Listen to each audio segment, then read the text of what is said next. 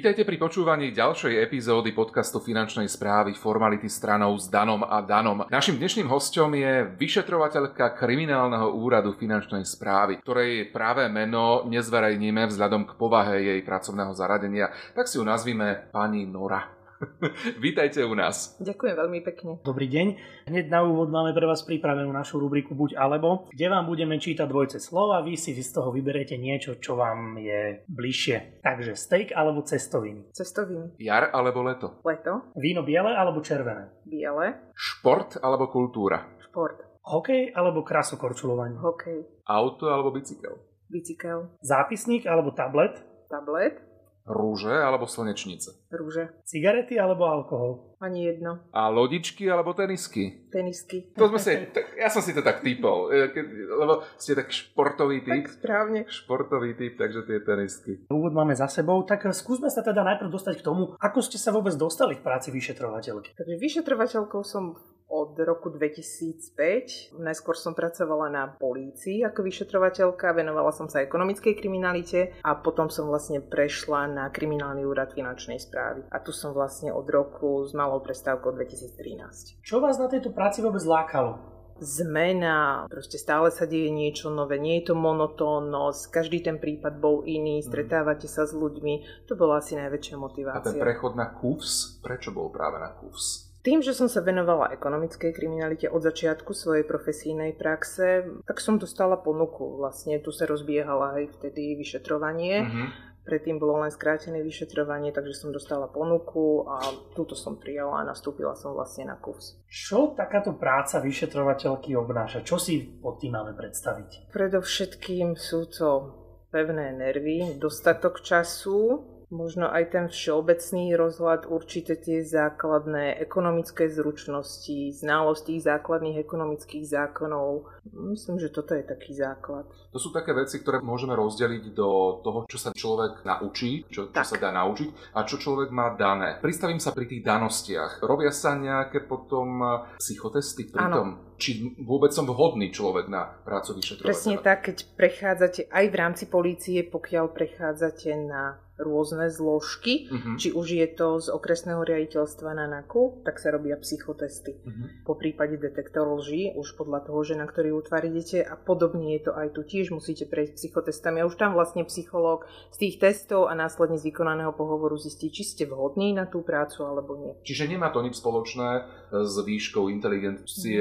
Nie. Eh, Môže byť niekto brutálne inteligentný, ale nemá práve Tak, tie schopnosti. Tam asi musia byť vykonávať. určité dánosti, možno aj nejaké analytické schopnosti, pospájať si určité veci, určité veci, pretože nie vždy vám je na prvý pohľad jasné, že je to naozaj ekonomická trestná činnosť, alebo Mhm. že to bolo touto formou páchané. Takže určite tam musí byť aj nejaká iná danosť, nie len intelekt. Čomu konkrétne sa vy vlastne v tom kurse venujete? Ako vyzerá taký váš bežný deň? Bežný deň spočíva vo výsluchoch, či už svetkov obvinených, svetkov poškodených, o práca na spise, príprava uznesení, analytická činnosť, toto vlastne dookola, hej, štúdium novoprijatých nejakých trestných oznámení a vlastne dookola stále to isté. A keď to prideľujú, vy si môžete vybrať, čo Nie. chcete, alebo Nie, to, to- vám niekto pridá. Presne, tak to dostanete pridelené. Aha. Už podľa toho, ako máte skladbu vyšetrovacích spisov, na ktorých pracujete, hej, podľa náročnosti, lebo nemôže mať zase niekto, ja neviem, 10 spisov náročných Jasné. a niekto bude mať len ľahké, musí to byť vyrovnané. A ste aj súčasťou tých zásahov priamo? Áno,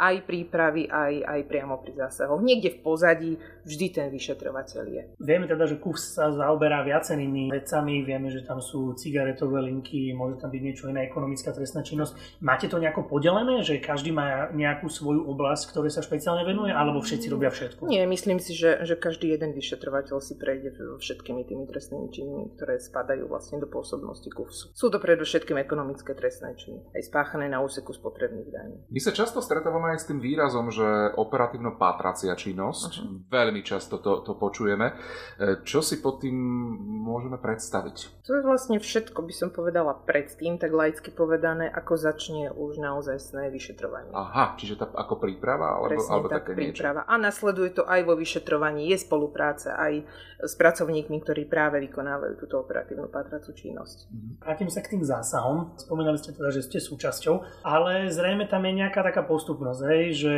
pravdepodobne zásahovkári sú tí, ktorí prídu a rozbijú dvere a, a vlastne vyčistia Presne to pre tak. vás. Áno. Ako to vlastne funguje, že ja neviem, keď je zásah v noci, musíte byť pripravená a v noci prísť, alebo vlastne Áno. oni Áno, presne tak. Veľakrát bolo tak, že sme naozaj boli s veliteľmi zásahu, že sme boli priamo v aute a oni naozaj pripravili ten priestor a my sme už prišli a začali sme vlastne robiť prehliadky.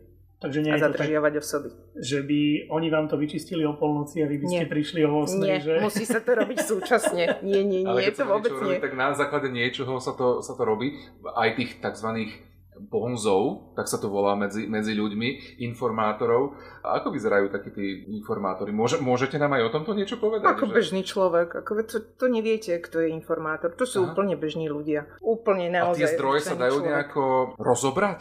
Že, že a, a, ako vyzerajú tie zdroje? Ja si to fakt neviem predstaviť ako like, že niekto vám zavolá, alebo alebo... Kľudne to môže byť anoním. Aj Slovensko Aha. funguje aj na anonymných podaniach a potom už následne preverujete. Vy si musíte už overiť, či je to dôveryhodný zdroj, nie. Musíte vedieť vyhodnotiť a samozrejme preveriť si tie veci. Nie je to jednoduché. A mávate na kurse aj nejaké svoje siete informátorov, ako ľudí, s ktorými sa možno rozprávate častejšie na tieto témy? Tak toto si myslím, že nie je otázka na mňa, lebo ja priamo ich nemám, ani si nemyslím, že by vyšetrovateľia mali práve takýchto informátorov, čiže toto naozaj neviem. Poďme sa teraz zamerať na také tie najúspechy vašej práce, kariéry. Na čo ste pyšná, že fakt toto sa podarilo a toto bolo super? Myslím si, že na jeden prípad, ktorý som teda už realizovala na KUFSE, bolo to s úradom špeciálnej prokuratúry a vlastne so špecializovaným trestným súdom a viem teda, že tí traja obvinení boli právoplatne odsúdení. Môžete byť aj konkrétnejšie. Aspoň čoho sa to týkalo? No, no tak týkalo menovať, sa to spotrebnej no... dane z tabakových výrobkov. A škoda tam, ak si dobre pamätám, tak to bola do 7 miliónov eur. A stávajú sa vám nejaké kuriozity? Spôsob alebo miesto, že bolo niečo úplne, že fakt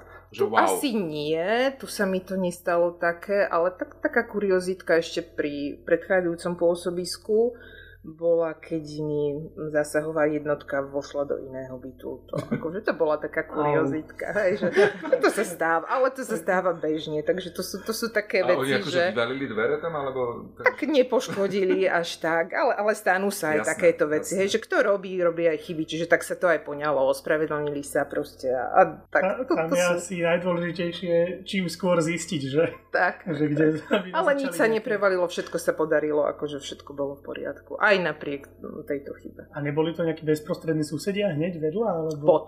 Pod. Poschodie. Aha, Áno, poschodie. Ono všetko sa vyvíja a myslím si, že aj tí ľudia, ktorí páchajú tie zlé veci, Áno. sa vyvíjajú. A chcem e, sa tak zamerať na to sofistikovanosť tých ľudí, že nájdu sa aj teraz ešte takí, že menej sofistikovaní jedinci? Myslím si, že nie, lebo oni sa vždy vždy z týchto zásahov, ktoré sú možno prezentované v médiách, tak vždy sú oni kúsok dopredu pred nami, hej, že vždy si to mm-hmm. vedia tak prispôsobiť, oni sa poučia z tých vecí a tak toto už nemôžem robiť a zhľadajú nový spôsob. A ty vynaliezaví niečo také špeciálne, na čo si spomínate pri tých, že, že tento bol brutálne, keď si takú duchu poviete, že inteligentný, tomu to pálilo. No, tak nestretla som sa naozaj, že by sme to až takto, že naozaj, že to super to vymyslelo. Vždy sme podarilo sa nám to proste urobiť tak, že sme ich odhalili a nepredbehli nás. Mm-hmm. Ja som raz mal takú možnosť, že bol takýto nejaký zásah, bola výrobná hala, boli tam cigaretové linky, jedno z druhým, ja som tam išiel fotiť uh-huh. a som bol zarazený z toho, oni tam mali kompletne zariadené bývanie pre tých pracovníkov a nielen, že by mali kde prespať, ale to boli seriózne oddychové priestory, kuchyňa, no naozaj všetko to. Bežne sa stretávate na, na, s takýmito vecami? Pri týchto výrobných linkách, výrobných zariadeniach áno. Pretože sú to naozaj ľudia, ktorí sem prídu zo zahraničia a sú, oni žijú len v tom priestore, čiže majú tam vytvorený ten životný priestor na jedlo, na oddych. Oni nesmú vychádzať z tých priestorov, čiže áno. To je ako otroci. Áno, áno, áno. To je naozaj... Oni dostanú to zrejme dobre zaplatené a prídu sem na určitý čas a buď teda ich odvezú naspäť, alebo keď sa podarí zásah, tak, tak sú vlastne tu potom vo väzbe. A z pravidla to takto býva, že to bývajú vlastne ľudia zo zahraničia? Po väčšine že, prípadov áno. Že nestretávate sa nejak veľmi s tým, že by Slováci... Nie, nie. Myslím si, že naozaj 99% sú zahraniční. Ako dlho priemerne trvá také vyšetrovanie jedného prípadu, ak sa tak dá povedať? Závisí to od závažnosti, od dôkazov, ktoré sa získajú už či tom prvotnom zásahu, či sú to len, ja neviem, účtovné doklady, mhm. potrebujete vypracovať znalecké posudky, je to úplne individuálne. Možno niekedy je to 6 mesiacov, keď sú väzobné veci, áno, tam to musí proste šlapať, tam nemôžete už strácať čas, sú dané lehoty väzby, ale pokiaľ tam nie je vznesené obvinenie, ľudia nie sú väzobne stíhaní, tak máte dostatok času získavať tie dôkazy dôkazy, vypracovať si tú dôkaznú situáciu tak, aby ste mohli zniesť obvinenie konkrétnej osobe. Čiže je to rôzne. Nedá sa to povedať, že je to pol roka alebo rok, naozaj od náročnosti prípadu, od prípadu k prípadu. A možno nejaké extrémy, že najrychlejšie, čo sa podarilo nám uzavrieť a zase, ktorý sa ťahal. Také jednoduchšie prípady sa dajú urobiť aj v super rýchlom vyšetrovaní, teda do 48 mm-hmm. hodín. To je mm, pre skrátené vyšetrovanie, ale ja čo som mala najrýchlejšie, tak myslím, že do dvoch mesiacov som mala skončený spis. Ale bolo to jednoduché, hej, aj to dokazovanie no. bolo jednoduché, ale zložitejšie veci. A najpomalšie, viete čo asi? Asi tá organizovaná skupina a to sa ťahalo od začiatku vyšetrovania až do obžaloby 3 roky. Ale to bolo naozaj náročné. Čiže naozaj, čím je náročnejší spis, pokiaľ máte už aj právne pomoci do iných krajín, tak je to zase, naťahuje sa vám čas, že je to časovo náročnejšie. Ste žena a každému, kto počúva tento náš podcast, tento náš aktuálny diel, určite nápadlo, ako sa aj pracuje v tom takom mužskom kolektíve. Stretáva sa s predsudkami? Určite predsudky boli. Mhm. A ako vyzerali tie predsudky? Toto by ma zaujímalo, že či tam boli nejaké narážky, skrývanie to za nejakú akože srandu alebo tak? Niekedy áno, možno aj také dvojzmyselné, alebo skúšali, že ako zareagujem, Aha. ale vždy sa nám to podarilo dať do tej správnej roviny. Ako naozaj, že medzi kolegami som nikdy nemala problém, že nejak v kolektíve, ako si myslím, že ten mužský kolektív je úplne v pohode. Čiže je to rovnaké aj na tej policii, to tak bolo áno. aj medzi našimi tak, kolegami. Presne tak, áno, úplne v pohode. A tak trocha si vás hyčkajú, nie? To už neviem, to by ste sa museli spýtať.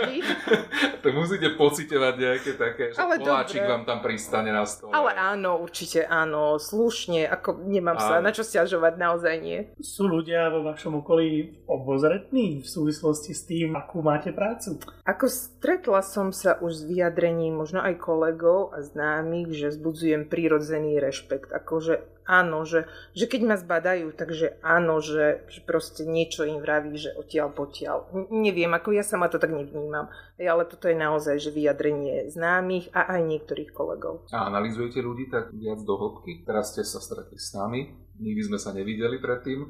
Či viac tak e, idete do, do, do, tých, do tých ľudí? Tak vnútorne? Ja možno dám dosť veľa na prvý dojem uh-huh. a zatiaľ sa mi ten prvý dojem vo väčšine prípadov úplne potvrdil. A dobre? A dobre. tak dúfajme, že to je naozaj dobre. Keď dostanete otázku, kde pracujete, môžete povedať alebo musíte nejako kľúčkovať? Všeobecne vo finančnej správe. A keď sa opýta, a kde tam? Na prepážke niekde? Nie, tam som zaradená na jednom oddelení. Ako? To už na tú otázku neodpovedám, snažím sa už naviesť tému niekde inde. Nechválite sa. Nie, nie, nie, nie.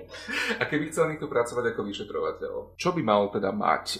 Spomínali sme tie predpoklady, tomu sa už nebudeme vrácať, ale čo by ste mu poradili? Vy ako osobne, možno, že aj zo svojich skúseností. Predovšetkým ja si myslím, že získať tie skúsenosti, lepšie povedané, na tých základných útvaroch väčšina možno, že aj colníkov alebo teda príslušníkov mm-hmm. finančnej správy sú takí, že ktorí vedia, že by to chceli robiť a aj by to zvládli a sú ľudia, ktorí si povedia, že nie, proste nemám na to, zostanem tu. Musí byť aj zdravé sebavedomie. Ja, hej, tiež si myslím, že to sám ten človek musí akože vyhodnotiť, že či mám na to, musím sa vedieť nejak. A takto, keby sa stala taká modelová situácia, že ja vám poviem, že chcel by som byť a vy mi o tom poviete niečo a ja poviem, ale ja na to asi nemám ako by ste vnútorne zareagovali? Ten chalan asi nie je úplne dostatočne sebavedomý. Možno by som vás skúsila nejako naviesť, že a prečo by si to nevyskúšal, ako, aha, aha. hej, že keď vidím, že má na to tie predpoklady, takže prečo by to ten človek neskúsil. A je ťažké sa stať vyšetrovateľom kursu? Ako keby sme sa my dvaja teraz rozhodli, že už nám stačilo robiť podcastov že ideme vyšetrovať ekonomickú trestnú činnosť.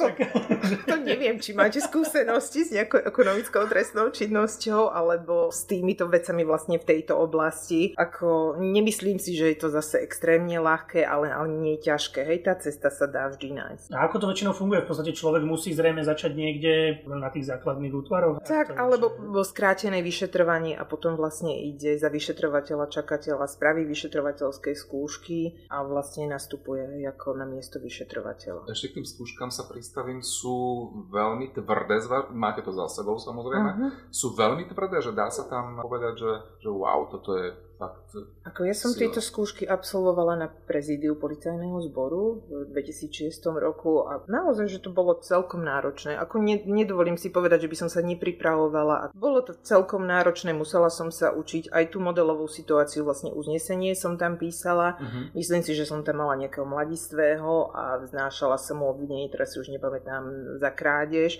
Čiže tam máte presne napísaný modelovú situáciu, teda Áno. musíte z toho urobiť uznesenie. Čiže aj znalosti práva, Áno, aj znalosti aj kriminalistika, kriminalistika a... vyšetrovanie a vlastne plus ešte ako keby takáto modelová situácia. Ešte k tomu bol, myslím, že zákon aj o policajnom zbore. V našom zase ponímaní pri kufse by to bol zákon 35 z roku 2019. Čiže takto vyzerajú tie vyšetrovateľské skúšky. Ako dlho trvajú? Ako je to záležitosť z možno viacerých dní, alebo je to len, že prídete Jeden deň. ako na maturite. Hej, jeden to... deň, jeden deň sa to robilo, áno. Mm-hmm. Normálne v kancelárii sme napísali vlastne to uznesenie a potom sme išli, myslím, že trojčlená komisia to bolo.